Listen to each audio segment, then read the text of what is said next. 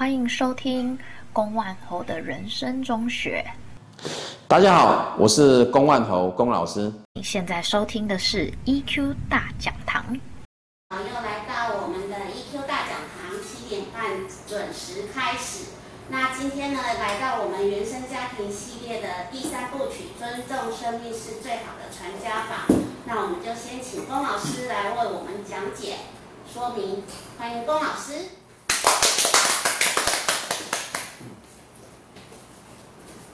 好，各位，呃，镜头面前的呃直播现场的这个呃线上的各位呃听众啊，大家晚安。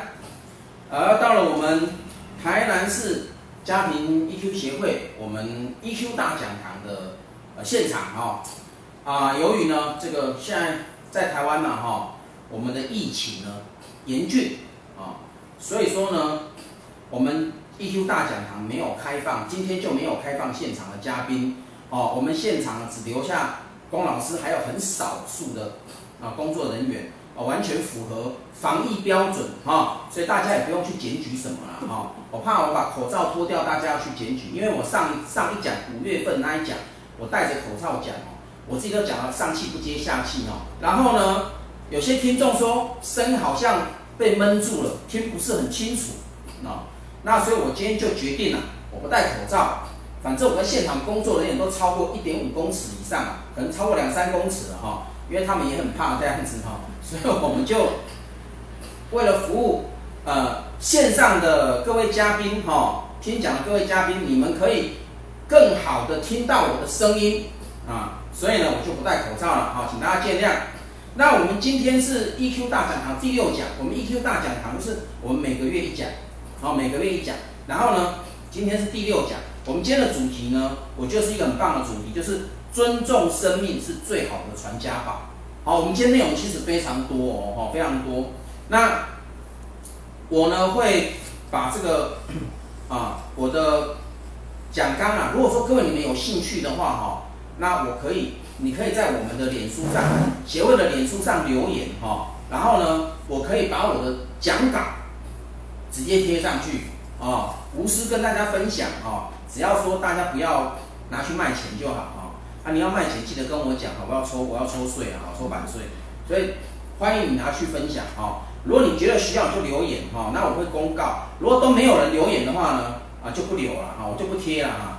那我在想什么叫传家宝？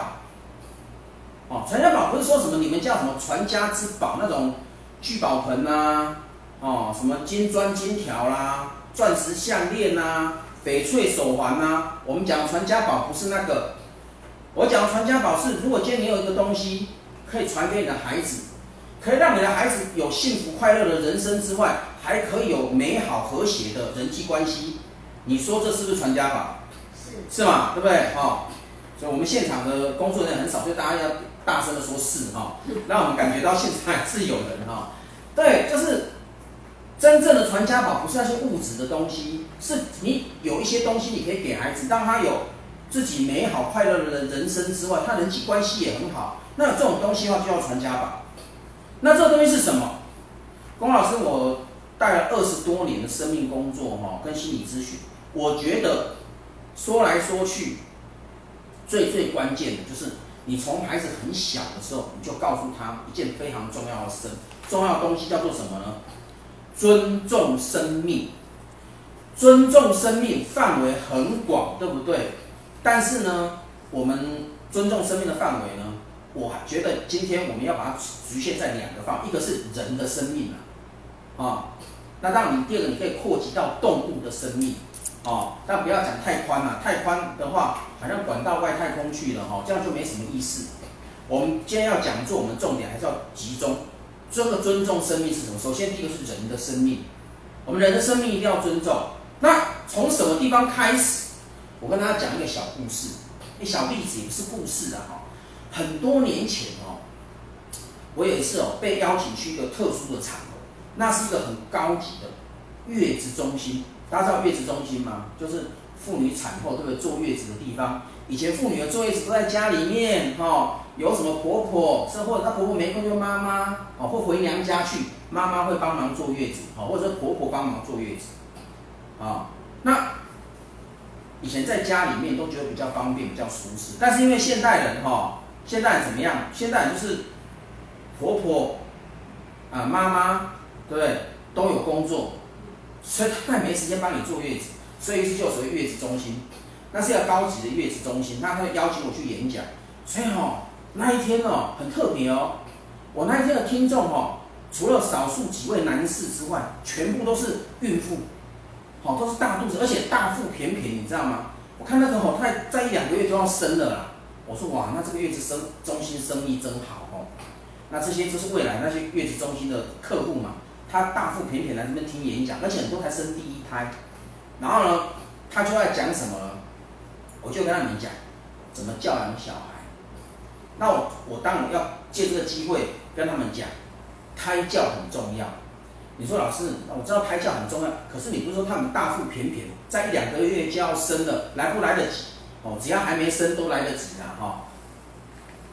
那为什么我说胎教很重要？你知道吗？其实这个不是我们一般民间这么说而已，大部分人也觉得胎教很重要，但是都不会真正去注意，哦，只是一个观念上没有真正去注意。其实我要跟各位讲哦。透过现代医学，还有我们心理学，已经证明有研究哦，哈，证明腹中的胎儿，好，腹中，哎，龚老师也是有点肚子，对不对？就是腹中的胎儿，哈，但但是生不下来啊，有点为有点为难哈。腹中的胎儿呢，他呢，说据说是只要六个月以上的胎儿，他就有情绪反应，他能够感知到外面的世界，特别是谁？你们觉得爸爸妈妈？他对谁特别有反应？你们觉得？妈妈。妈妈对他们对妈妈的情绪特别有反应，因为他在妈妈的肚子里面嘛，所以他特别有反应。哦，所以妈妈的心情好很重要，妈妈的心情平稳很重要，妈妈的观念正向、快乐很重要。所以，如果妈妈她自己本身哈、哦、是一个快乐的母亲。那她肚子里面的宝宝，在她肚子里面会不会很快、很平安、快乐？会，生下来这种孩子绝对好养好带，因为你尊重他嘛。我肚子里面有个小生命，所以我现在发脾气，我现在有情绪、有脾气，我吃东西不是为我自己呢。我们以前都说，孕妇是一人吃两人补嘛，对不对？一人吃两人补，那脾气也是呢。哎，你一人发脾气，是两人受灾殃呢。哦，你肚中的小宝宝也会受灾殃哦。你这么生气，他在你的肚子里就像在打雷一样。所以，那在你要是觉得是这样吗？那龚老师依照我个人二十多年的亲身经验，我有很多的学员，在我上课的时候讲说，他的孩子从小就很难带。我们闽南叫搞啰嗦了，什么搞啰嗦？就是很啰嗦，很啰嗦不是人很啰嗦，是他的身体很啰嗦。就是一下这边病，一下那边不舒服，晚上不好睡，对，白天又睡不醒那种小孩有没有？那吃又吃不下，然后呢，吃没多少，过没两个小时又饿了，又那么哀哀叫，这种小孩子很难带，然后父母亲就很忧心，说为什么我的小孩子从小就很难带？然后讲一堆，然后他们很辛苦。我说灵光一闪，我就问他说，哎，我那我问你一下哦，尤其是妈妈，我就问说，那你以前在怀这个宝宝的时候？请问你的心情是平稳的多、快乐的多，还是常常有忧虑、生气呢？我跟你们说，没有例外。说那个孩子哈，搞勒瑟就是很麻烦的孩子哈，很啰嗦、很麻烦的孩子哈，没有例外，都是妈妈在怀他的时候心情常常不好，有的是常常生气啦，有的是很烦恼、很焦虑啦。哦，那这个孩子生下来之后呢，你说？问题多不多？很多，常常生病不好睡，哦，反正抱着也不是，坐着也不是，躺着也不是，反正都孩子问题很多。我就跟他说哦，你看哦，他在你肚子里面十个月，你下他十个月，今天他生下来之后，他当然要跟你连本带利讨回来啊。所以他要不要让你好难带好几年？要啊。好啊，那怎么办？这是不是来不及了吗？我又不可能把它塞回去，对不对？重新来过。我说当然不可能，但是来不来得及？还是来得及。所以同样的道理，重点就不是这个孩子难不难带了，重点是父母亲有没有搞定好自己的情绪。你的情绪搞定很重要，还有你有没有去尊重这个孩子的生命，对不对？他生下来，不管是男生或女生，有差吗？好好爱他，照顾他嘛。他生下来，他到底是那个好吃好睡好带的健康宝宝，还是很麻烦、很啰嗦、很难搞的、常常生病的宝宝？有差吗？没差，你还是爱他，你就接受，因为孩子是你生的。你要为他负责啊！我觉得这是一个尊重生命的基础，对不对？开始基础就是宝宝肚中的胎儿宝宝，哦，这是一个基础。那你们就说，老师，可是你这样讲，好像妈妈的责任很重大，啊，爸爸都没事了，我、哦、爸爸很有事，为什么没事？因为妈妈心情好不好，第一个会影响他的是谁？爸爸就老公啊。老公没有对她嘘寒问暖，没有关心她、爱她、体贴她，一天到晚搞得好像我工作很忙啊，哎，反正小孩又还没生，等生了再说，一副不闻不问的样子。这当妈妈的这个孕妇，她怎么会心情好？他当然心情不好啊。所以孩子生下来难带，爸爸有没有责任？有。有你责任很大。我说不要怪，说嗯，那、啊、孩子是你生，你生这样，嗯，什么话？所以很多夫妻很奇怪，都会交互责责怪对方，对不对？好像孩子好都是我的基因呐，哈，啊不好都是你的遗传，有没有？多么不尊重啊！不是这样的啦，哈。所以各位，胎教很重要。你知道我们中国人哈，我们的《礼记》啊，《礼记》这本书大家知道吧？哈，两千多年前的一本书里面，《礼记》就有记录胎教的重要性，有没有很惊人？可是我们中国人后来子孙自己都不不去重视这个，是近这些年来哈，就在这几十年来，西方人的研究，西方的医学、心理学研究到发现，胎教很重要，所以我们中国人，我们台湾人才要开始重视所谓的胎教，不然我们也不重视呢，各位。所以，既然胎教很重要，所以各位，如果你现在正在怀孕，或准备要怀孕的那个女士们啊，年轻的妈妈们啊，我要告诉你们，保持自己的心情的平稳平静，让自己心情愉悦，是对腹中胎儿最重最主要的尊重啊！真的是这样啊！你要是按照龚老师的说法，心情经常保持愉悦愉快，当老公也很重要啊！啊，那当然现在的人很开放，有的还没结婚就在要生小孩。那男朋友对不对？同居人很重要啊、哦！麻烦你不要让你的老婆、你的女朋友大着一个肚子，还要一天到晚替你烦恼哦。好好的疼惜她、照顾她，让她心情平稳平静，好吗？哦，这对腹中的胎儿是好的，孩子生下来保证健康好带、好养。哦，因为你让他十个月在肚子里面很安稳，哎，他生下来要不要还利息？有，他连本带利，让你很多年很好照顾，哦，这样大家了解吗？对不对？所以这是第一个。所以谈到尊重生母，先从胎教开始讲。好、哦，那第二个重点就是，好啦，孩子生下来慢慢长大之后，我发现一个很奇怪的现象，大部分的父母，你们觉得大部分的父母对自己的孩子是满意还是不满意？不满意。哦，不满意。你看，对，哈、哦。这个异口同声呐，哈，虽然只有三个人而已哦，我们异口同声说不满意，对，不满意。为什么？你们各位，你们要是有有兴趣找你孩，如果你孩子还很小，幼儿园呐、啊、小学，对不对？啊，国中、高中不用讲，因为国中、高中是很多父母亲的心目中那个已经没救了啊，那没什么好讲。那小学、幼儿园好像还很有希望的时候，你去问你孩子的同学的家长，他的爸妈，你你问他。对他的孩子有什么感觉？这孩子孩子好不好？好，我跟你说，十个家长有九个说他的孩子这边问题那边问题。你会怀疑，你说，嗯，可是我觉得，我觉得你的孩子不错啊，蛮乖的啊。他看到人家阿姨好，叔叔好。很乖啊，怎么会有问题？啊，那个都装的啦，那在外面都很装乖啦，在家里都不是这样，有没有？嗯。很多家长都说这样子，哎呀，他双面人呐、啊，在外都好宝宝啦，在家都坏小孩啦。嗯。你说这些家长讲的有没有道理？是乱讲吗？不完全哦。很多孩子真的在外面是乖宝宝，在家当坏小孩。你说怎么会这样？难道家里的风水不好吗？跟风水一点关系都没有。啊、是父母的态度有问题。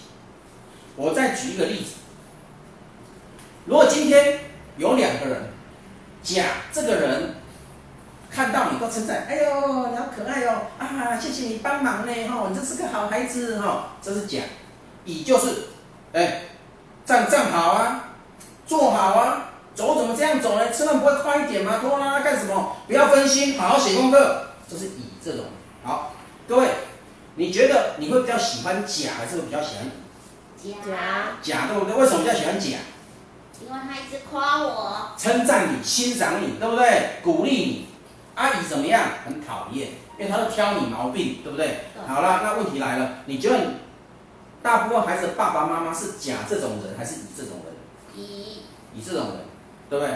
所以大部分的孩子不喜欢他的父母亲一样，因为你不喜欢孩子，你挑他毛病，你美其名叫做我在教育他啊，教育就是要指正他的缺点啊。是啊，教育要指正他的缺点，那他的优点为什么不讲呢？不行，讲太多哦，孩子尾巴会翘起来，跳龟追有没有？尾巴就翘起来，那不行，你就完全弄错。不好的要讲，好的更要讲。那你对孩子不满意，那我再问第二个问题。你觉得你会在你喜欢的人面前把自己表现的好一点，你还是会在自己讨厌的人面前表现好一点？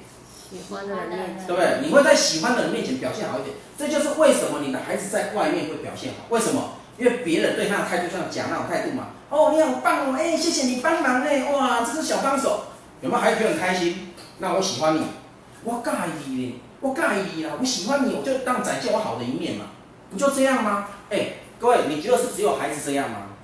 成人是不是也是这样？是。成人都只要是人都是这样，除非你不是人。你只要是人，你都是这样，都是人性的、啊。我喜欢你，因为你欣赏我，所以我喜欢你，所以我会在你面前表现出好的一面，对不对？我表现出好的一面给你看，我会把我不好的一面收敛、压抑，对不对？可是对那个讨厌的人呢？其实有时候我不想要耍坏，我在面，可是看到他哦，都故意要怎么样？我是要搞鬼搞怪，给你气一下，嗯，对不对？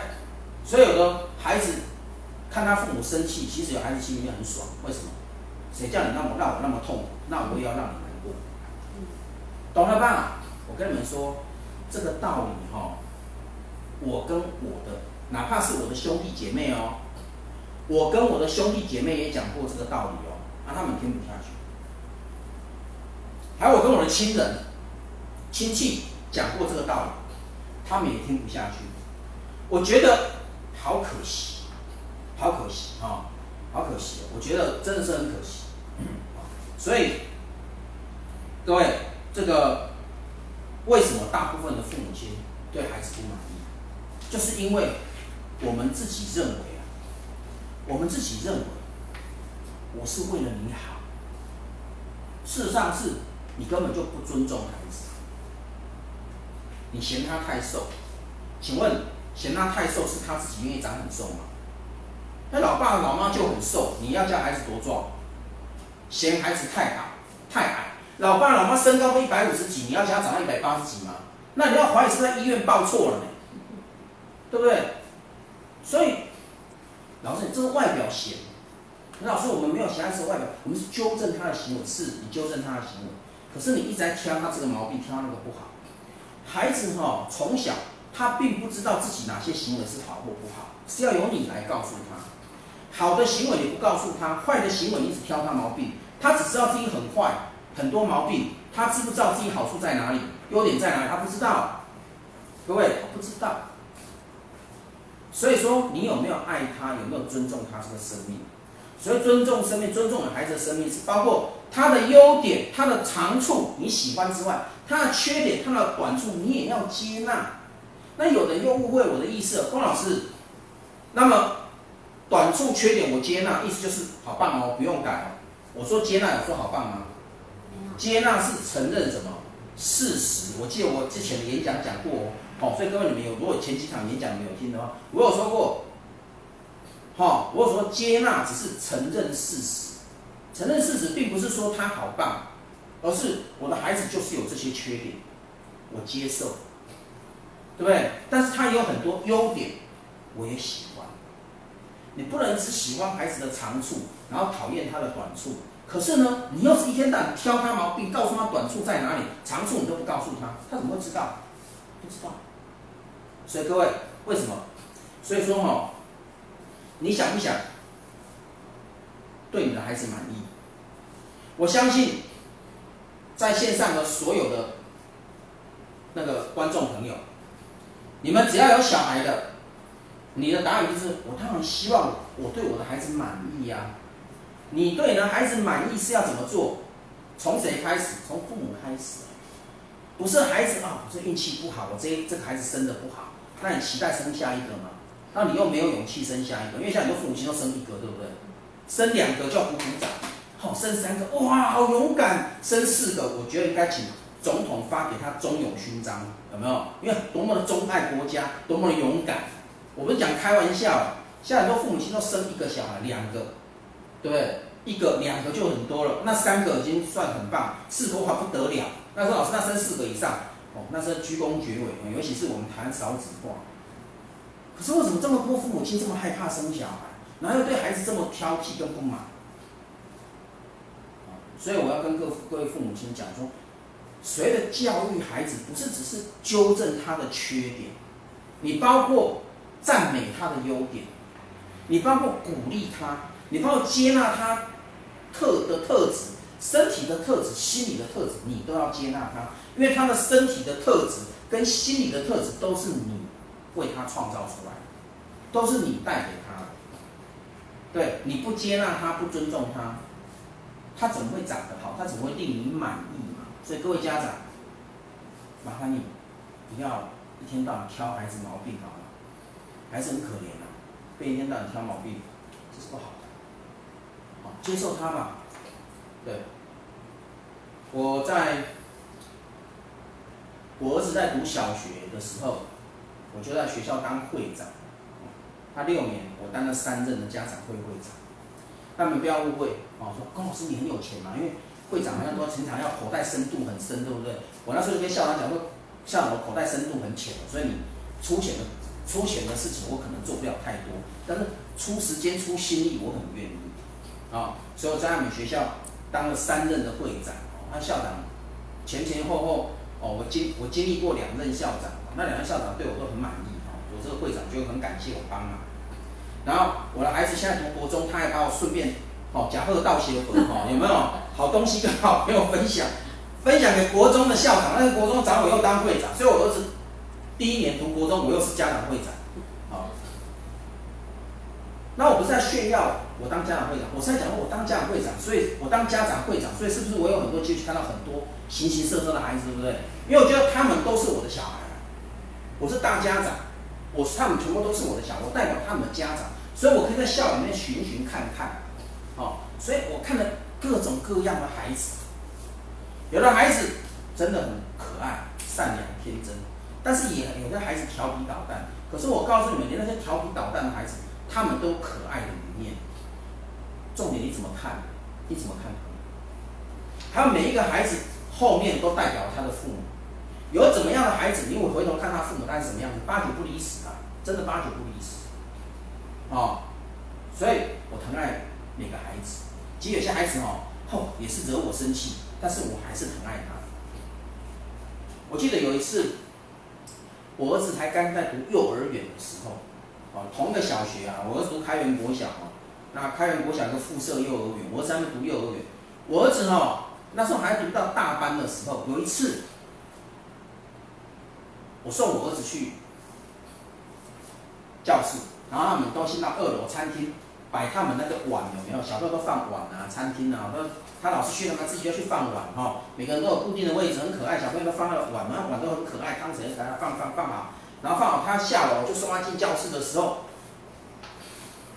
我就看到一个小孩哈，可怜兮兮的一个小女生，就站在那个一楼到二楼那个楼梯上面在那哭，她哭得很惨。哎，旁边没有大人。然后老师因为他在忙着小朋友，早上八点多小幼儿园都八点多才去学校，八点多九点，老师在忙小孩的时候，所以没有人注意他。有些家长虽然有看到，也默默走开了。我觉得我本来想走开，因为我赶着九点要上课。我说，可是我于心不忍，你知道吗？我就觉得不对。那个小朋友哈，我我我我看他在好像在那哭了一小段时间，没人理他。然后就问小朋，小朋友，啊妈妈呢？爸爸呢？问他没有理我，因为他显然不认识我。那。我就急火跑去找老师，就说：“哎，那边文化老师，那边有个小小女生在那哭啦，啊，都好像有什么事情，没有人在，其他大人在现场，我实在是觉得不太好。老师，你可不可以过去看一看？”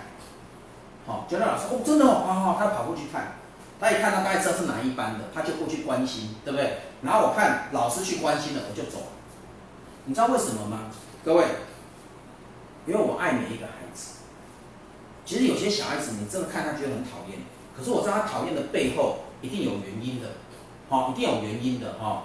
所以，所以哈，我现在跟各位讲，就是说，第三个重点，麻烦请你爱你的孩子好吗？好，各位家长，麻烦请你爱你的孩子好吗？我再怎么爱你的孩子，我是外人，更何况你们很多孩子我还不认识，对不对？有机会遇到我，我有机会表达我的爱跟善良，他孩子可以感到一点点温暖。但孩子最渴望的是谁爱他们？父母。父母，不是我们这个外面的阿伯什么的哈，阿伯、伯父、叔叔不是啊，我们都是外人，所以麻烦你爱你的孩子。就我个性比较急迫，我们社区是一个有三百多户的，算是中型社区。哦，中型社区，有的时候哈，我在晚上偶尔，啊，这最近这些年比较没有听到了。前些年哈，因为我们社区还有比较多小孩，小小孩的时候，我晚上会听到孩子哭得很大声，哭得很厉害。而且我们社区是一个中庭式的，对不对？所有的大楼都围成一圈嘛，所以大家知道哭得很大声，是不是会在中庭有共鸣哦？就听得很大声，哎，我就会听，奇怪是哪一家的小孩？听不出来，因为在社区的中庭，会声音会共鸣，你听不出来。然后就听他哭了几分钟没有停，我就跑到中庭哦，我会睁大眼睛这样子看，感觉我像探照灯一样，没有看到底是哪一户的小孩哭了这么厉害，他大人是怎么样都没在照顾小孩？而且最主要是怕的会不会是虐待小孩？啊，我就觉得不可以，为什么？因为根据龚老师我带成长课程。多年的经验，连上我的成长班哦，有的学员，对不对？都中年人、老年人，他仍然记得他小时候受到虐待的那个伤害，那是一辈子的。所以我就找不到是哪一户嘛，我又不可能挨家挨户去按门里面三百多户哎，对，我哪可能这样？我就跑去找我们社区的守卫，对不对？问守卫说。哎，你看看到底是哪一家？他小孩怎么哭那么大声？你会关心一下，你你因为守卫可能对社区的每一户更了解，你判断一下是哪一户，要不要去问一下？哦，那社区的时候，哦，他跟我一起在中庭听听，啊，那个好像是哪一家的？哦，因为他对每一户比较了解，好像是哪一家？好好好，我跟他打电话，因为社区守卫都有每一户的电话，打去问。幸好，哦，到。目前为止，每一户都不是在虐待小孩，都是可能小孩有些病痛啊，还是有些顽皮不乖啊，被父母亲小小的处罚一下，要哭了跟杀猪一样哈。嗯，但是我想讲的就是说，所以今天我鸡婆并不是说我曾经在我们社区担任过管理委员，也不是只是因为我是一个亲子教育专家、生命成长的专家而已，而是我很清楚的知道，就是说一个人。他在小的时候，他在童年的时候，父母有没有爱他？父母有没有尊重他这个生命？父母有没有善待他？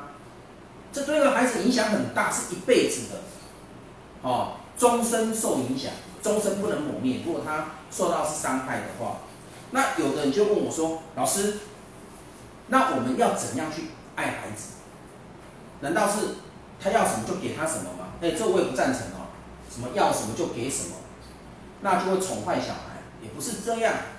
所以哈，我的方法很简单，在心理层面跟行动层面，各位，所以不管你再穷、再忙、再累，你都要拨时间去跟孩子互动。所以我给大家八项建议，都很容易做到。八项建议哦，第一项建议，尽量不要打骂小孩，尽量不要打骂小孩。哦，有很多人说，老师怎么可能啊？有时候孩子真讲不听，就打他屁股，打他的小手掌心，他就听就乖了。我说是啊，那所以我才说尽量嘛。哦，记得哈，哎。我是说尽量不要打骂小孩。我的老师哦，刘仁洲老师，他在二十多年前，我在跟他受训的时候，他就直接更明白了讲说，打骂小孩是父母无能的表现，听到没有？更厉害，打骂小孩是父母无能的表现。他要在场每位家长把这句话写下来记下来，最好把它写下来贴在家里面，有没有？常常会打小孩的地方，而且还跟小孩讲哦，来。打骂小孩是父母无能的表现。哪一天妈妈、爸爸妈妈要打你骂你，请在这张纸面前指给我看，说：“你看，打骂小孩是父母无能的表现，你自己说的。”然后刘老师也很幽默说：“可是你那时候不要说，那个不算，那是心情好的时候，现在心情不好，那个不算。哦，没有那一套啊，什么那心情不好不算，就是心情不好那个更要算。哦，所以尽量不要打骂小孩，好吗？哦，第二点。”多花一点时间跟孩子相处，尤其是你孩子越小，他越需要你花时间陪伴他。哎，很快呢，你的孩子在国高中的时候，他就不太需要你陪了呢。你不要孩子国高中的时候，你还死要带孩子出门，那他翘一张嘴巴，摆一个臭脸给你看，你知道吗？他不想跟你出门啊。哎，他小学、幼儿园的时候，他很一天到晚黏着你，你就哎呀讨厌了，走开呀。有没有？就觉得孩子很烦，就等到你有空了，孩子没空，他不想跟你互动，所以各位尽量多花一点时间陪伴小孩，哦，那当然是你能力许可范围内，也不是叫你工作都不做，一天到晚去陪小孩，我也不是这样子哈。好，第三个，每天至少赞美孩子一次。我跟很多家长讲，每日一赞，效果一定赞。哦，每日一赞，效果一定赞。哦，各位，等一下，我先喝个水哈。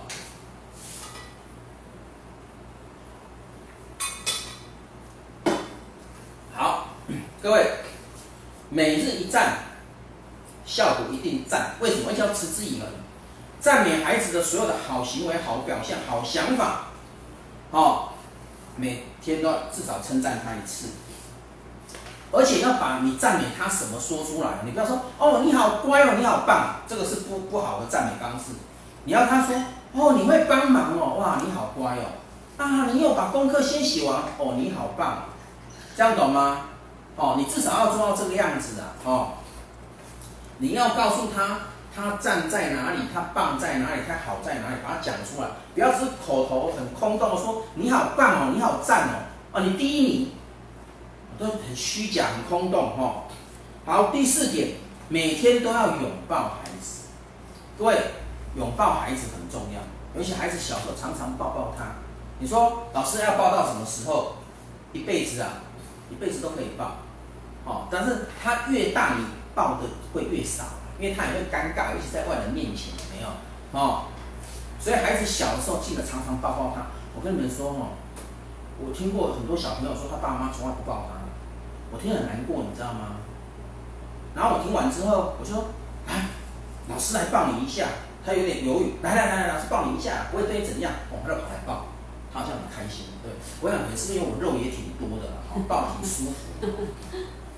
我讲的是真的，就是这样子不好，因为拥抱是一种具体爱的表现跟行动哦。然后呢，第五点，你要经常告诉孩子你爱他。妈妈爱你，爸爸爱你，啊，记得哈、哦，讲你爱他的时候诚恳一点，好不好？不要讲的很应付哦。那这个很重要。你说老师还要讲几遍才够？一辈子都要讲，没有几遍的问题，好吗？直到他越小的时候，要要他越需要常听到。长大一点哦，不用那么频繁了啊、哦。只是他还是需要你听到你讲。第六点，训练孩子帮忙做家事。啊，这个是爱孩子吗？这好像有点在虐待他。什么叫虐待他？你知道训练孩子帮忙做家事多么重要？让他觉得我是这个家庭的一份子，我对这个家庭有贡献、有付出。你的孩子以后到任何团体，他都会帮忙。你说这是个爱他的好表现？是。哦，千万不要让他变成一个自私自利的人。孩子有时候自主动想帮忙，你说：“哎，不要来，不要来，你不会。”他当然不会呀，你教他嘛，他多练习，他多练习就会嘛。哦，第七点，重视孩子的品德。各位，这些年我们台湾在讲品格教育，品格教育，你知道为什么要讲品格教育吗？那就是因为过去我们不重视品格，现在品格要上市才讲品格教育，对不对？就好像。这些年台湾的教很重视作文，对不对？为什么重视作文呢？因为就是前些年来都不重视作文，还是在文笔一塌糊涂啊，写那什么外星文，谁看得懂？啊、哦，所以才又又重视作文了。各位，重视品德啊，千万不不要把你的孩子教成一个很聪明的缺德鬼，那是为祸社会。那我宁愿他是一个哈、哦、很缺德的笨蛋。那还好一点，因为他伤害小，他只会伤害自己而已。哦，很缺德的聪明鬼哦，聪明人他是会伤害别人，不 OK。重视孩子的品德好吗？父母身教很重要。最后一点，对，我刚刚讲，父母身教很重要，麻烦你当孩子的好榜样。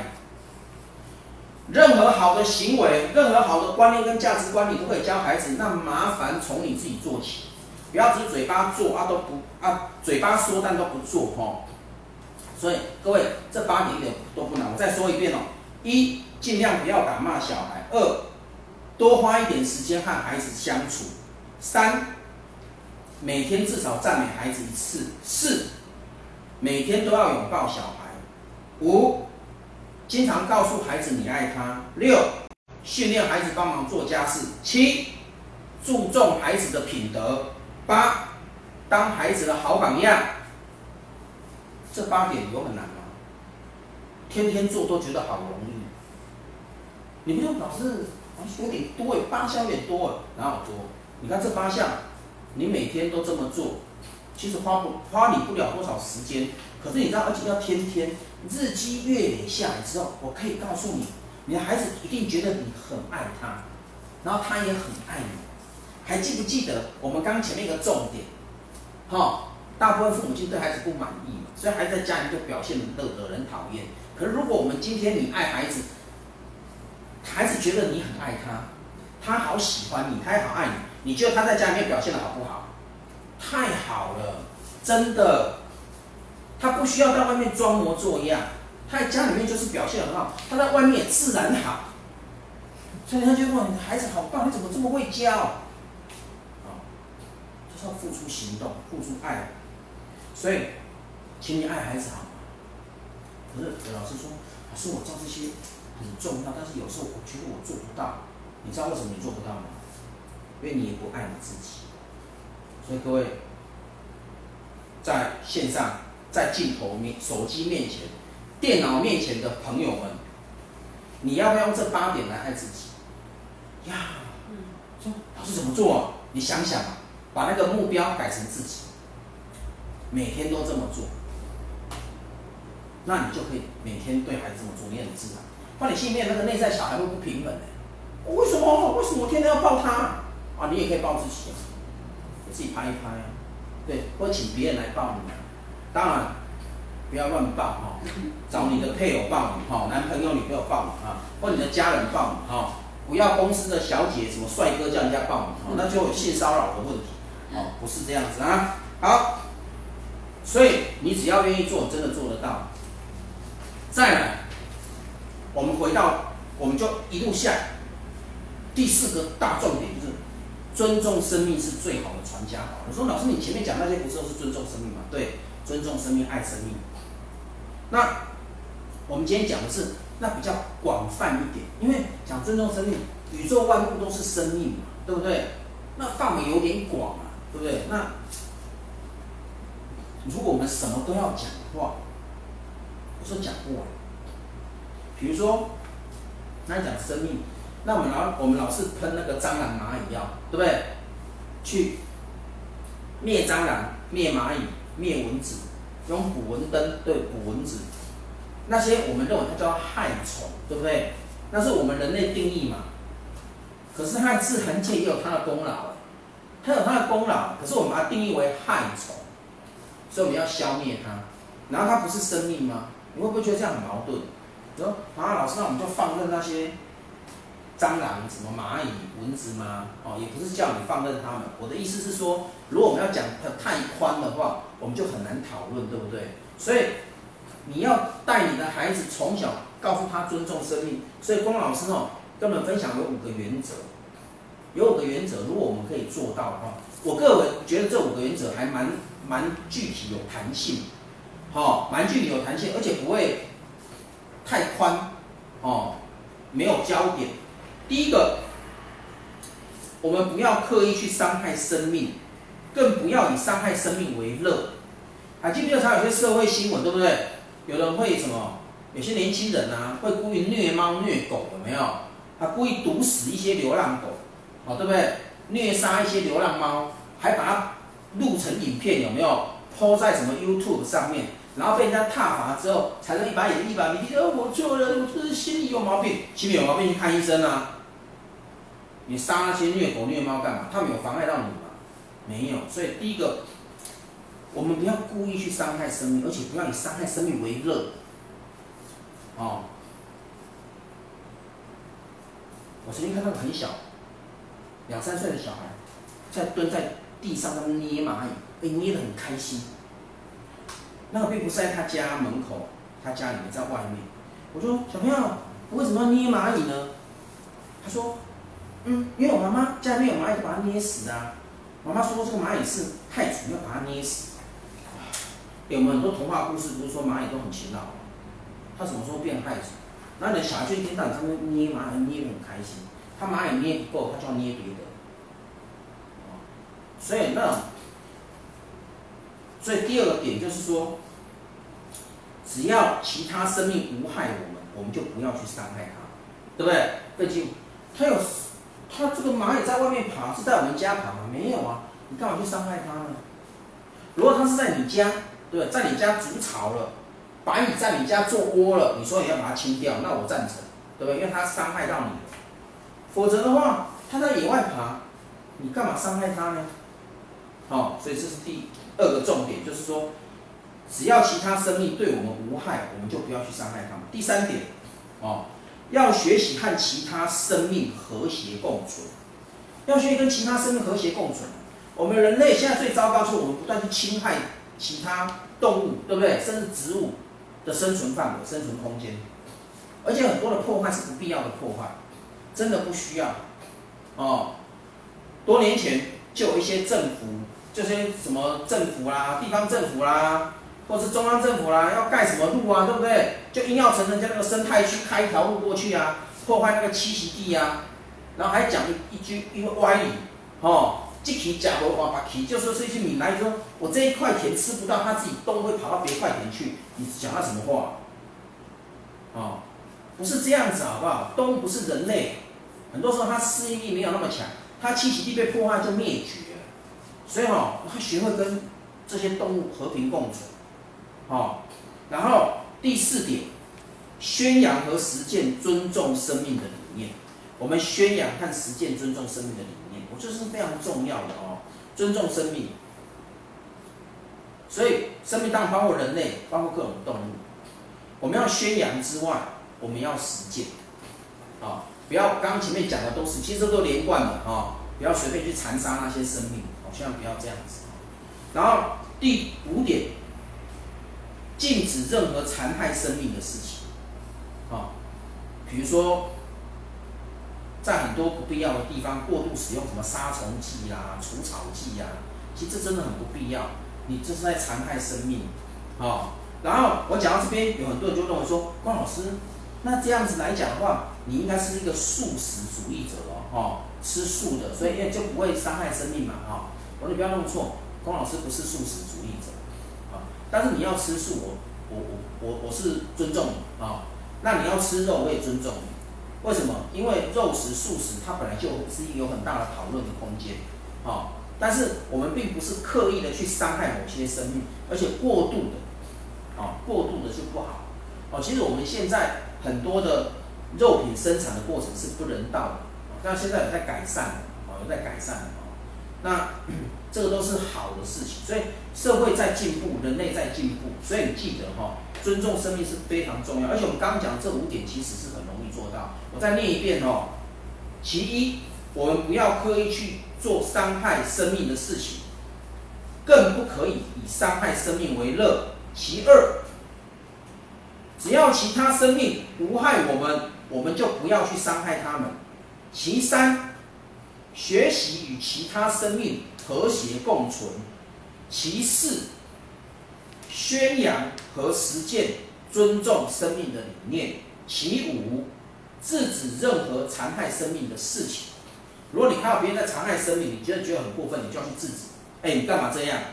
啊、哦，然后其实坦白讲啊，哈、哦，这这些五项原则也不难做到，但是它也有很多的弹性，它可以运用在各个面向。哦，所以说各位，那有人问我说，老师，那从什么时候开始，我们把这个观念教给小孩？越早开始越好。很小他不懂，你就带着他做，哦。对不对？所以有很多有爱生命的行动，哦，其实对孩子来讲是很重要的。所以如果说你的孩子他是一个尊重生命、热爱生命、有爱生命的孩子，他慢慢长大之后，他也会尊重自己的生命，他生命当然快乐幸福，然后他也会尊重别人的生命，他跟别人的关系当然会良好。这样大家可以明白吗？哦，好，那最后一个重点，我们再回到。家庭，家庭，所以在很多年前呢，我写了一篇文章，叫做《为家庭祈祷》。为家庭祈祷。我觉得家庭主要就三大角色嘛，父亲、母亲跟子女，对不对？还有一个是针对全家人的啊。我把这为家庭祈祷文，我先念一遍，我分为四段。每段念一遍，然后简单讲解一下。哦，当然大家对这个家庭祈祷，你们也有兴趣的话，也可以留言啊，哈，我可以把它贴出来，好不好？可以把它贴出来，哈。当然要等到我直播完，好，才有时间贴，哈。好，愿父亲能承担并胜任一家之主的重担，成为家庭的领航者。愿父亲在为人父、为人夫。为人子的角色上取得最佳平衡。愿父亲能热爱及珍惜母亲，让孩子们拥有幸福的堡垒。愿父亲不再只是努力工作，亦能照顾自己身心灵的健康。愿父亲能够参与子女的教养，特别是父亲把儿子。教育成男人的神圣工作。愿父亲能自由表达情绪感受，不再是压抑情绪的无敌铁金刚。这样是给父亲的。你看每一句话都很值得我们解释的哈。但我想大家听了应该就很懂那个意思了。哦，因为大部分的父亲，他很多时候并没有真正担任起那个一个家庭的领航者。各位，虽然说这现在讲的是个男女平权的社会，但是不可否认。我们现在主要社会是以父系为主，还是男人要担起最主要的领航角色？好，因为一个家庭里面不能双头马车啦，爸爸要扛起那个领领航者的角色，所以你要扛起那个担子，不要不敢扛哈。还有很多角色你要取得平衡，情绪感受要表达，不要只是忙着赚钱，不表达自己的情绪感受。还有你要爱妈妈，为什么？爸爸爱妈妈，对孩子来讲是很重要的。还说就我家。好平安，好幸福哦！然后最后，父母父亲还要能够表达自己的情绪感受，不要想要像个无敌铁金刚一样，你又不是机器人哦，没有情绪感受，那这样就不好了哦。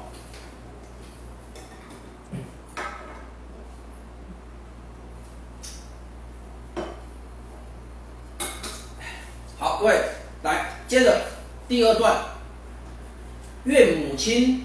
能够支持父亲，而不是取而代之。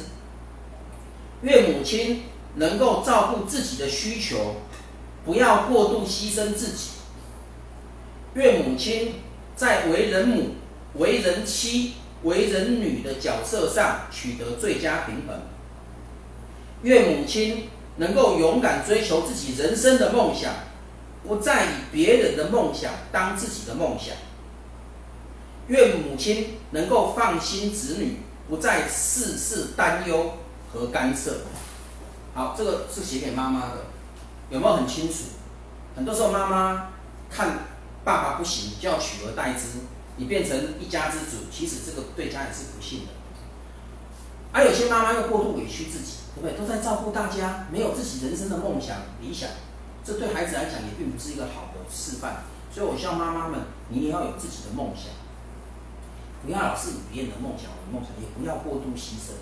哦，妈妈的牺牲是一定有的，但是适度就好，适度不要过度。哦，最后，妈妈哈，妈妈们请哦，对孩子放心，因为父亲跟母亲比较强。母亲特别高超嘛，有没有？很容易就烦恼孩子，哦，高超嘛，就太烦恼，很多的烦恼，烦恼孩子，哦，所以当母亲的人记得不要一直担心孩子，放心，过度担忧是诅咒孩子，我有说过嘛，对不对？对孩子放心是一种祝福嘛，好，所以记得，你到底是要祝福孩子，还是要诅咒孩子？好，来，接着我要讲子女，对不对？第三段讲子女，愿子女能够快乐成长和学习，享受生命蜕变的过程。愿子女能够学习为自己负责，让父母安心。愿子女能够尊敬父母、师长和长辈，成为有礼貌、有品德的公民。愿子女开拓自己的人生。不再背负父母的人生，哦，这是子女啊，怎么样让自己成熟成长，负起责任，对不对？但是不要去背负父母的的人生，父母有很多什么愿望啊？我以前年轻的时候就书读得不够，你就要好好读书，这都不对哈、哦。孩子去发展你自己想要的人生，但是有一个很重要的点就是把自己照顾好，把自己发展好，你的父母才会安心，对？让父母安安心是子女最重要的。职责哦，然后呢，第四段是写给整个家庭，只有两句话而已哈。愿家庭的每个成员都能够各尽职责，发挥天赋。愿家庭成员相互尊重，相互支持，幸福和乐，直到天年。什么叫直到天年？就是直到你们生命终结，享受天年嘛，就这生命终结的时候。所以这两段说。家庭的每个成员都各有职责，然后大家各自好好的发挥，然后相互扶持，对不对？相互和谐、合作，然后整家人幸福快乐、和和乐乐的一辈子。讲难讲简单就是一辈子。哦，各位，这个为家人祈祷，大家听起来觉得好不好？好，太好了，各位，非常好，各位。所以。为家庭祈祷，各位，如果你们真的有兴趣的话，哈，因为我时间有限了，我也不再念了，哦，不再念一遍。麻烦大家，如果有兴趣的话，我可以把它贴在我们的脸书上面，哈，我们这个脸书上面，我把它贴出来，哦，或贴在我们 EQ 协会的脸书上面，我也特别再贴一下，哈。那所以希望这样子，今天的内容呢，就是说我的短讲的部分，演讲部分就主要是讲到这边，哦。第六讲，尊重生命是最好的传家宝啊！今天内容其实很丰富啦，我都是大概重点讲一讲啊，希望对这个直播线上的各位朋友们有一些帮助。好，谢谢大家，谢谢，谢谢。谢谢嗯，龚老师。那这是我们每一个呃每一次的讲堂都会邀请一个特别来宾来为我们做一个分享。那今天的特别来宾非常的特别。那就是龚老师本人，就请龚老师再一次上来为我们分享，在尊重生命是最好的传家宝这个部分。好，谢谢。来，你们说，龚老师你又来了哈。你没有发现到，其实龚老师比较少讲我个人的故事，对不对？嗯。那今天也是因为疫情的关系啦，哈，我也不想邀请太多人哦，所以我想说讲我自己好了。呃，我家哈是这样子的，我爸爸呢是从大陆，哦，中国大陆跟国民政府一起撤退到台湾的老兵。那你知道吗？从中国大陆撤退到台湾，在台湾呢，我们那个时候很多人都把我爸就称作叫外省人。哦，然后闽南话先啊，话先啊，那有一种轻视的说法，好像你是外省仔哦。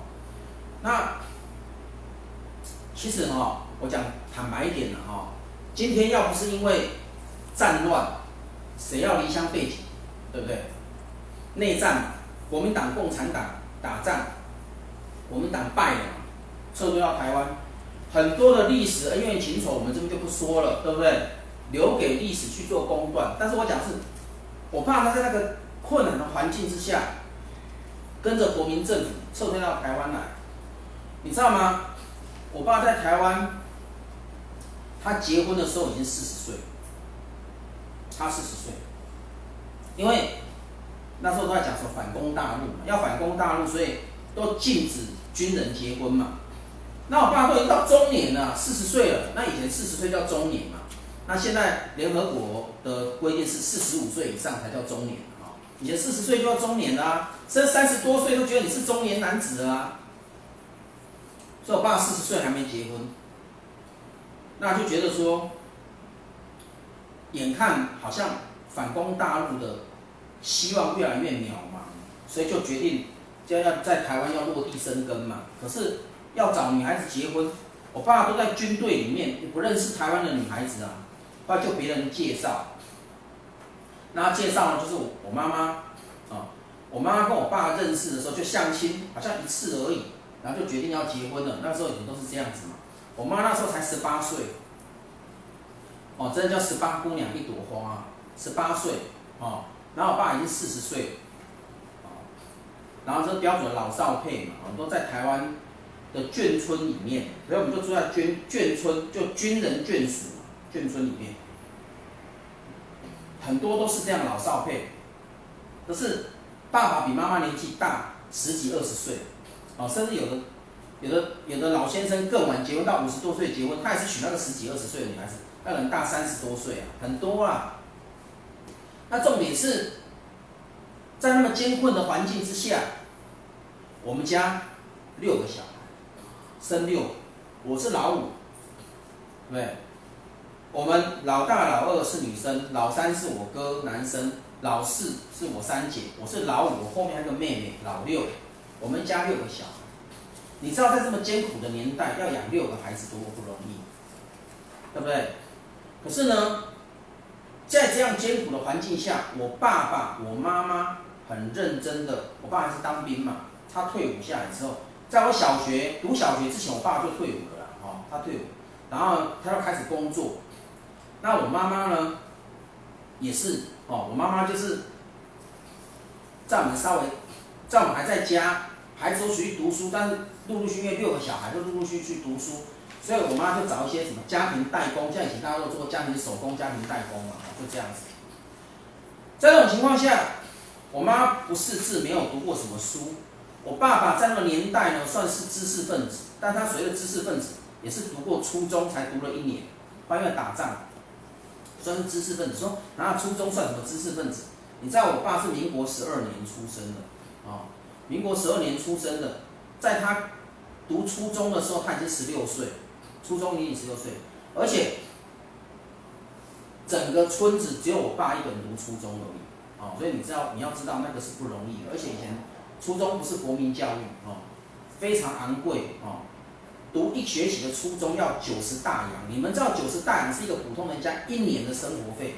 就我爸让我爸读一个学期，哦，所以我爸呢读了两个学期，我爷爷奶奶实在受不了。虽然我们我我的那个我爸爸妈妈的这个我爸的家庭啊，原生家庭地方算是小康之家，但是也受不了哦，因为每次我爸要缴学费，他就要卖一条牛两块田。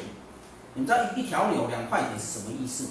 你你不要觉得一头牛没什么，你像现在常吃牛肉面，你觉得没什么。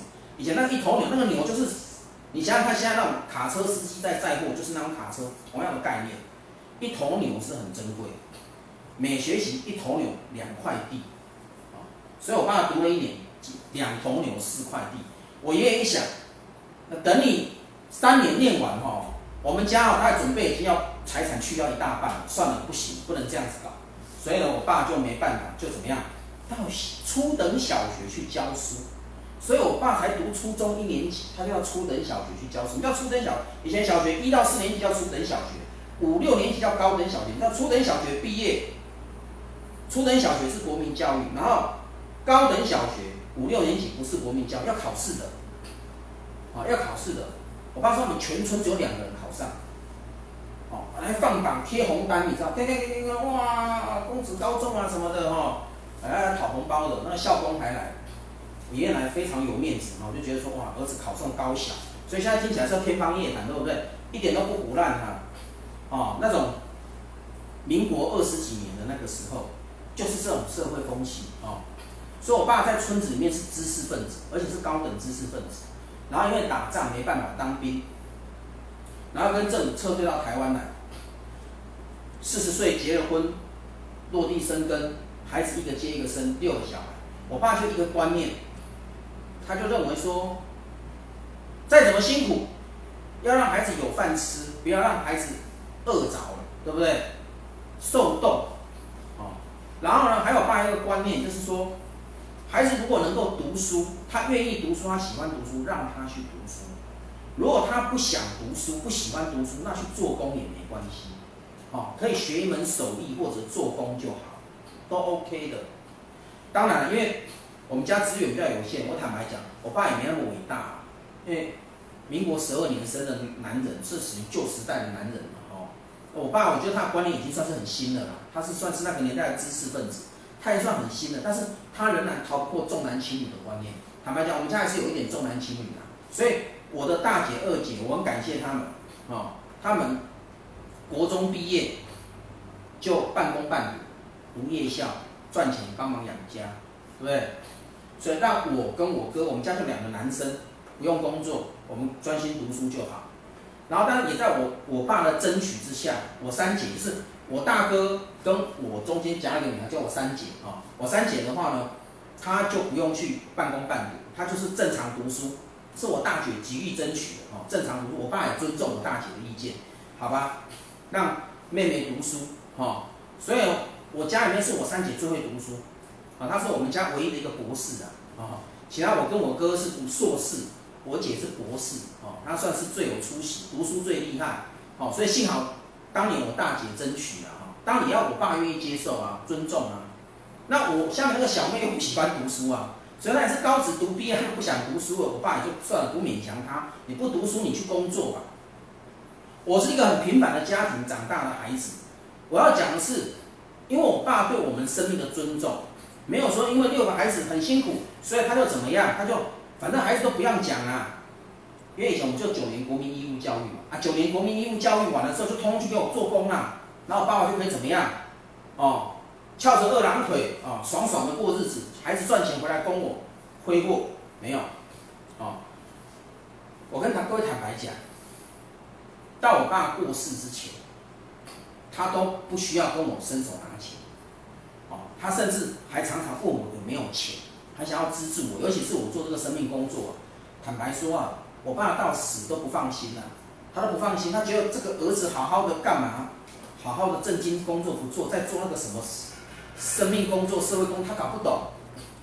哦，我爸最喜欢的就是我们就当军公教人员就好了，他听他不懂你干嘛要这样，哦但是他还是尊重，我爸还是尊重，哦他几乎不打我们。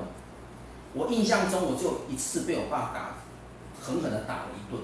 那一次是我爱吃的哦，我就跟我妹哦，然后我哥哥姐姐明后天哈要带便当那个咸蛋都把它偷吃了，你知道吗？六颗偷吃四颗，剩两颗，我爸气到把我两个毒打一顿。就那一次，就那一次打了之后，我爸很后悔，所以我妈回来的时候就在念我爸说干嘛把这讲打那么严重？我爸还拿药跟我妈讲说去给他们擦一擦。哦所以从此之后不再打我，因为他知道自己下手太重。其实我爸应该也觉得蛮悲哀的啦，哦。就为了四个咸鸭蛋，然后把孩子打那么重干嘛？哎，所以你知道我们那时候家境不容易，对不对？同学便当里面有什么香肠，有什么肉干、肉松、荷包蛋。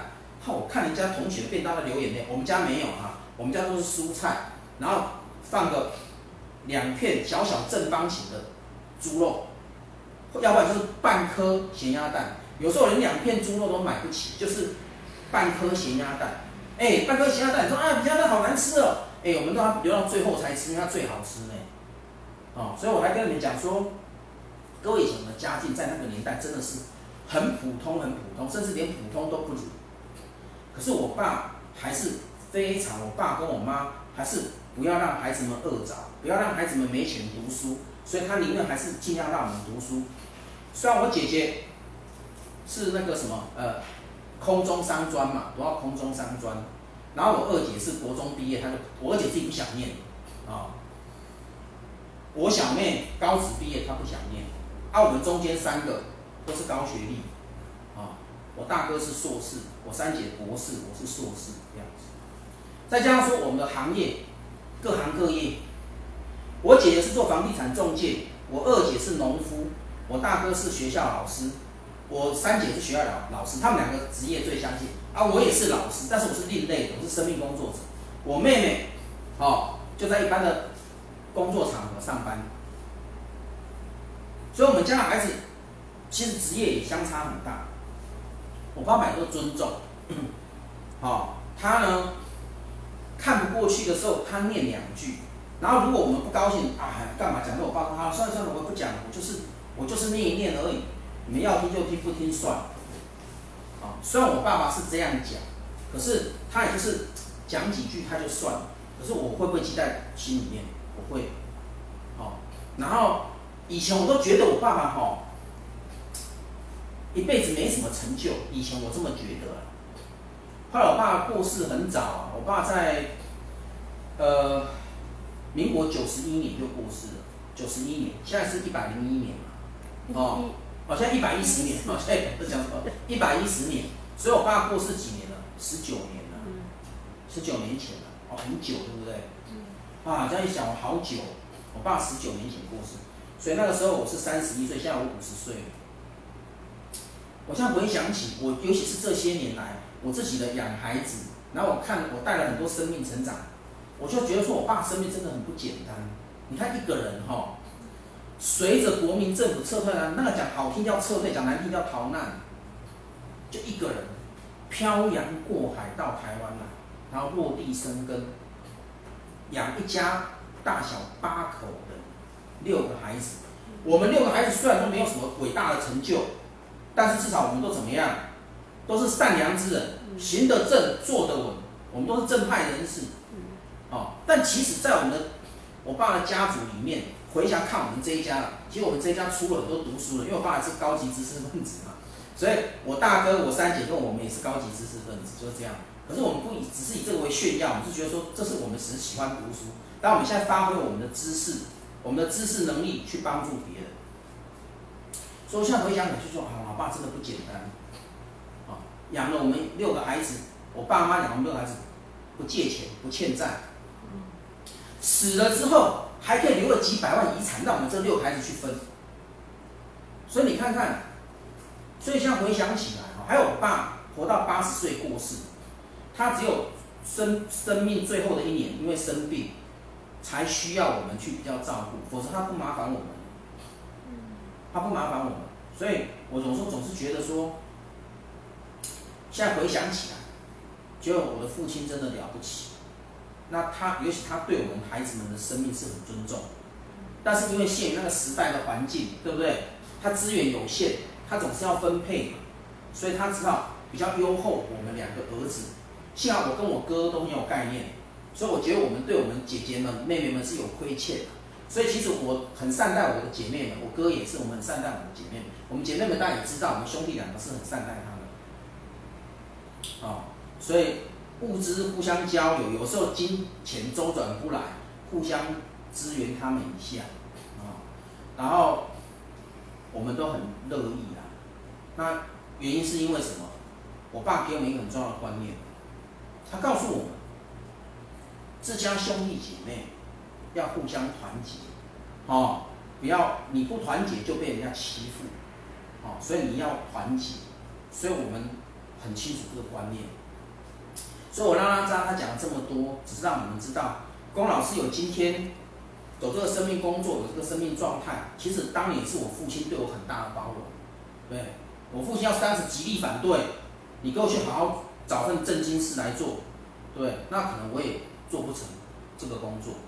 啊，我父亲对我的包容跟支持，让我可以在这个生命工作上持续下去。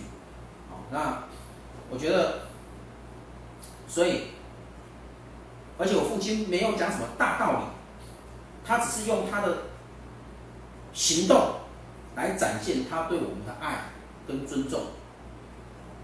所以，我现在越来越觉得，啊，父亲过世十九年，我的母亲过世更久，我母亲过世二十一年，我现在越来越思念两位老人家，哦，就是说。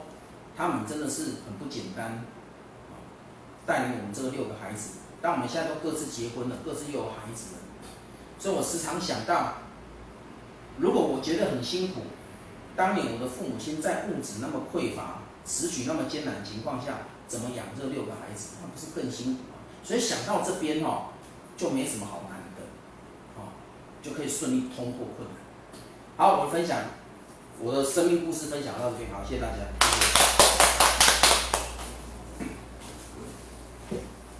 谢谢龚老师的分享。那由于我们现场没有观众，所以我们就开始那个把福利给我跟现场的工作人员。然后我可以，呃，所以任明老师要先问你一个问题吗？还是你都可以。我先问吗？好。好。那这是主持人的福利，先问，就是呃，因为刚刚有提到，就是呃，父母经常都是不满意孩子嘛。然后龚老师有讲到，就说我们不要打骂孩子。那我也听到周边很多朋友的分享，因为他们还没有进入学生命学习这个部分，可能对他们来讲会有点困难。那通过他们的那个就是分享，我想帮他们问，因为我们也常说养儿百岁啊，长忧九十九。就是那个小孩长得再大，他当阿公了，他的爸爸妈妈可能都还要担心他，然后父母都会觉得我走过。的路，呃，我走过的桥比你走的路还多，因为我一看我就知道你这么做是不对的。那我就想告诉你说，你不要再去走错的路，我就是想要跟你讲，所以他就会急于介入，那这个过程就会忍不住会有不耐烦，或者是担心过度，然后就容易打骂。所以我觉得这个要做到第一点，这个不打骂就很难，因为那个骂他会说，我也不是骂他，我就是担心他，然后有一点。念而已，所以这个这个我觉得有点难，对没有学习的朋友来讲，可能有什么还有更好的方法可以让他们去回头去看。好，你公主就先不要下去了，就在这边好。我你你讲这个问题哈、哦，就是我觉得，哦，我觉得这个问题就是这样，就是，所以我们今天讲尊重生命就很重要。你刚刚讲的。父母就会觉得说，我走过的桥比你走的路还长，就是我吃过的盐巴，对不对？比你吃过的饭还多。但我吃过盐巴比你吃过饭还多，这句话就是谎话。因为吃那么多盐巴都肾脏病，哈，哪可能？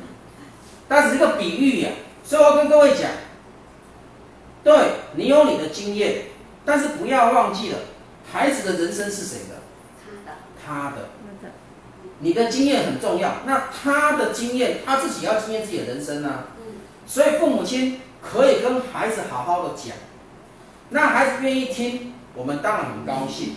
那如果孩子不愿意听呢？让他去经验，让他去尝试。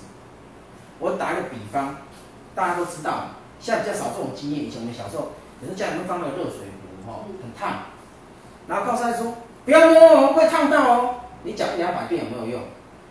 什么时候有用？他烫过一次，他自己去烫一下，啊，哭的杀猪一样，啊，很痛。所以第二次以后，不要摸很烫哦。然后还你还让他说，来要不要摸？哦，不要不要不要不要，有没有？他马上就知道。所以这个意思就是说，很多事情哦，真的需要让孩子自己经验过。你要让他自己去经历，所以你要尊重他，这是他生命的经验，你不能叫他不要去真经历这个生命的经验，然后把他取代掉，不是的。父母亲当然会担心，我们会担心孩子受伤走冤枉路。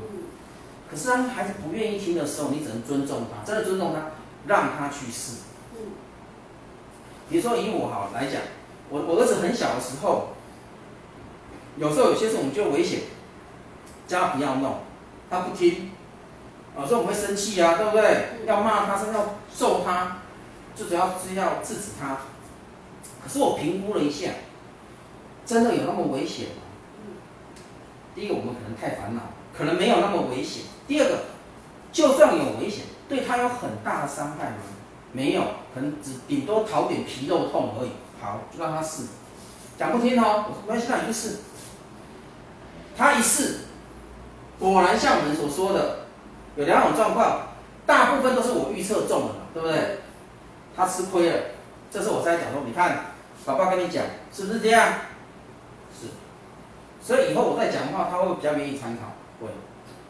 第二种，他是哎没事。哎，对啊，奇怪，怎么没事呢？代代表什么？我们烦恼过度。有的说，哎呀，他是他运气好，侥幸呐。就算他侥幸好，那也是一种状况，也是一种可能性。所以我的意思是说，我们父母亲担心的事情，并不总是会发生呐。好，就算真的有发生，他不听，你就让他去经验，经验一次两次，他就懂了。胜过你讲十遍、二十遍、一百遍，对不对？所以为什么我要说尊重孩子，尊重生命？因为那是他生命的历程，这样可以吗？所以真的不需要打骂哦。如果你的孩子真的太顽劣不听，你真的要处罚他一下。我也建议怎么处罚他，让他去罚站，面壁呀，哦，让他面壁思过，罚站就好。你知道为什么吗？因为根据美国的研究，小孩罚站面壁思过，对他会不会有伤害性？完全没有伤害性。为什么你看？可是有没有达到警告他的效果？有。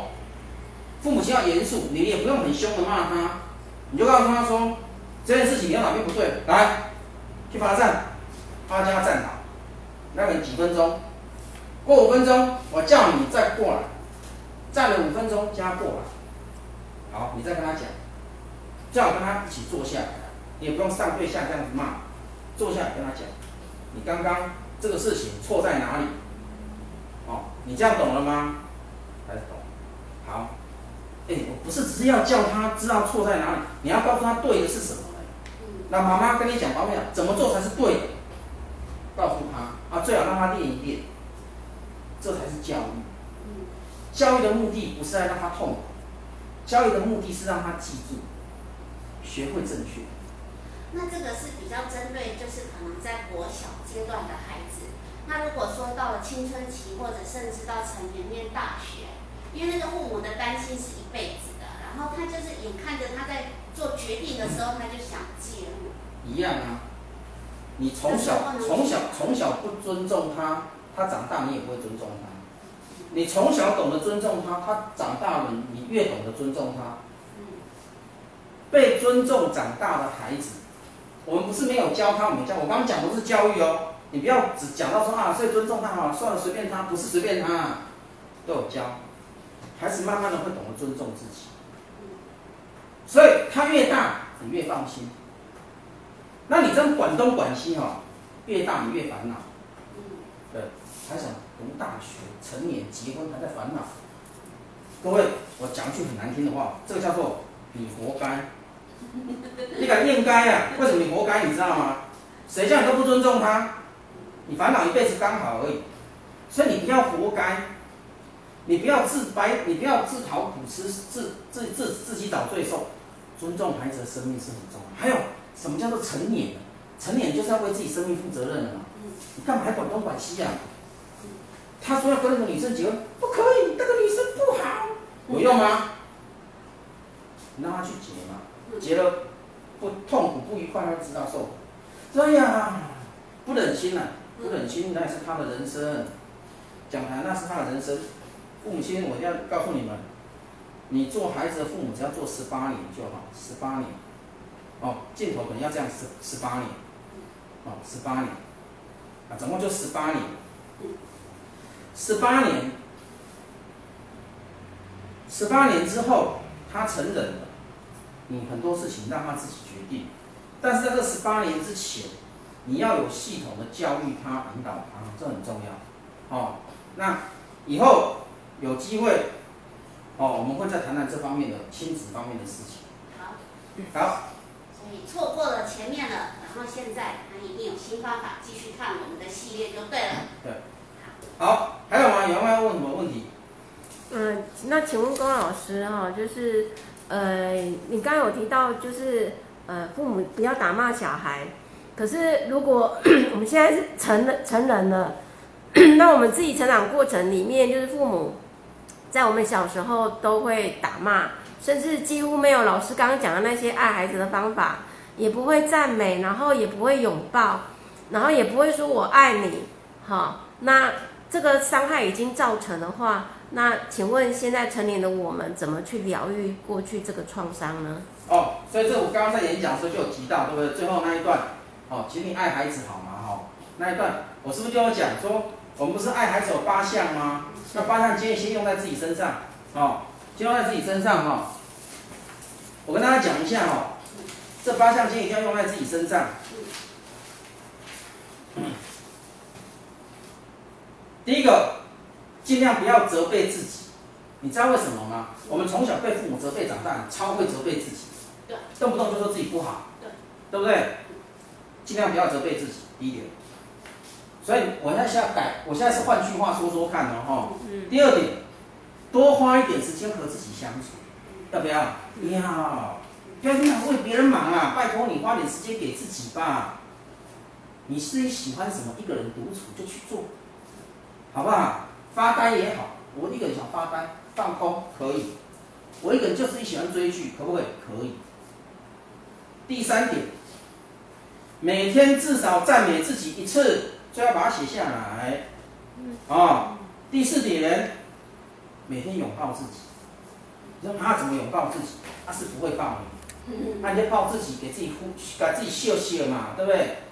称赞自己啊，肯定自己，或是找你有配偶的，你有家人，找他们抱抱你，哦，很重要。第五点，经常告诉自己，我爱我自己，或你自己有个内在小孩，对不对？我爱你。哎，你给你的内在小孩取一个名字，比如说你叫什么？小不点，对不对？小叮当还是什么哈？你就叫他哦，小不点，我爱你。哦，摸着自己的心脏，小不点，我爱你。所以这是很重要。第六点，我们就说训练孩子帮忙做家事嘛，对不对？那你可以把它改成训练自己去为自己做一点事情，为自己做一点事情啊、哦。那第七点，重视孩子品，重视自己的品德。这些品德品性要重视。第八点，当孩子的好榜样。其实当孩子把好好榜样，我们也是爱自己的好榜样。为什么？对得起自己的良心啊！各位这些都是爱自己，有没有很重要？就这么做哦。因为你很你不太可能再跟你父母讨什么的，自己爱自己，就是学习爱自己。嗯。这样 OK 吗？